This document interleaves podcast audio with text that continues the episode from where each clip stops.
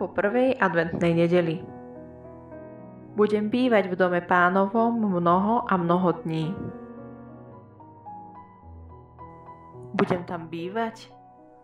Budem tam bývať sám? Kto má právo bývať v dome Pánovom? Ja ako kresťan katolík určite áno. Ale iní ľudia? No neviem, neviem. Raz som počul jednu úsmevnú anekdotu. Prídem už do neba a svätý Peter mu robí prehliadku. Tak, tu môžeš vidieť nebo protestantov. Tam dokorán otvorené dvere.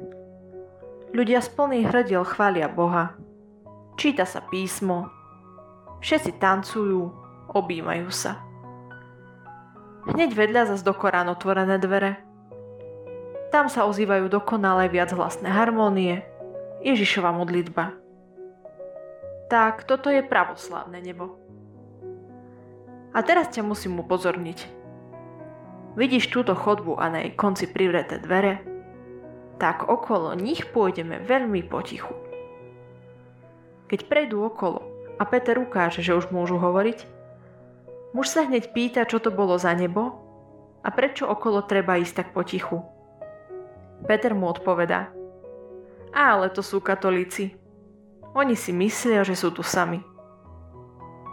Na tento príbeh sa samozrejme treba pozerať s nadhľadom. Má však v sebe ukrytý kúsok pravdy o nejednom z nás. My ľudia si niekedy myslíme, že máme patričné právo a schopnosť usúdiť o človeku, či bude alebo nebude spasený v nebi. Avšak jediný, kto disponuje týmto právom, je Boh. Snažme sa preto nesúdiť ľudí a nerobiť rozhodnutia o tom, kto do neba patrí a kto nie, ale skôr žiť podľa vlastnej viery tak dobre, ako len vieme. Podobne to opisuje aj svätá Terézia Benedikta z Kríža. Nikdy sa mi nepáčila myšlienka, že Božie milosrdenstvo sa zastavuje na hraniciach viditeľnej cirkvi. Boh je pravda, a kto hľadá pravdu, hľadá Boha, či to vie alebo nie. Pane, nauč nás vidieť vo všetkých ľuďoch našich bratov a sestry. Nauč nás nerozdeľovať sa na základe náboženského presvedčenia, farby pleti či národnosti. Veď my všetci sme Tvoje deti. Mám vo svojom okolí ľudí, ktorí sú iného vierovyznania.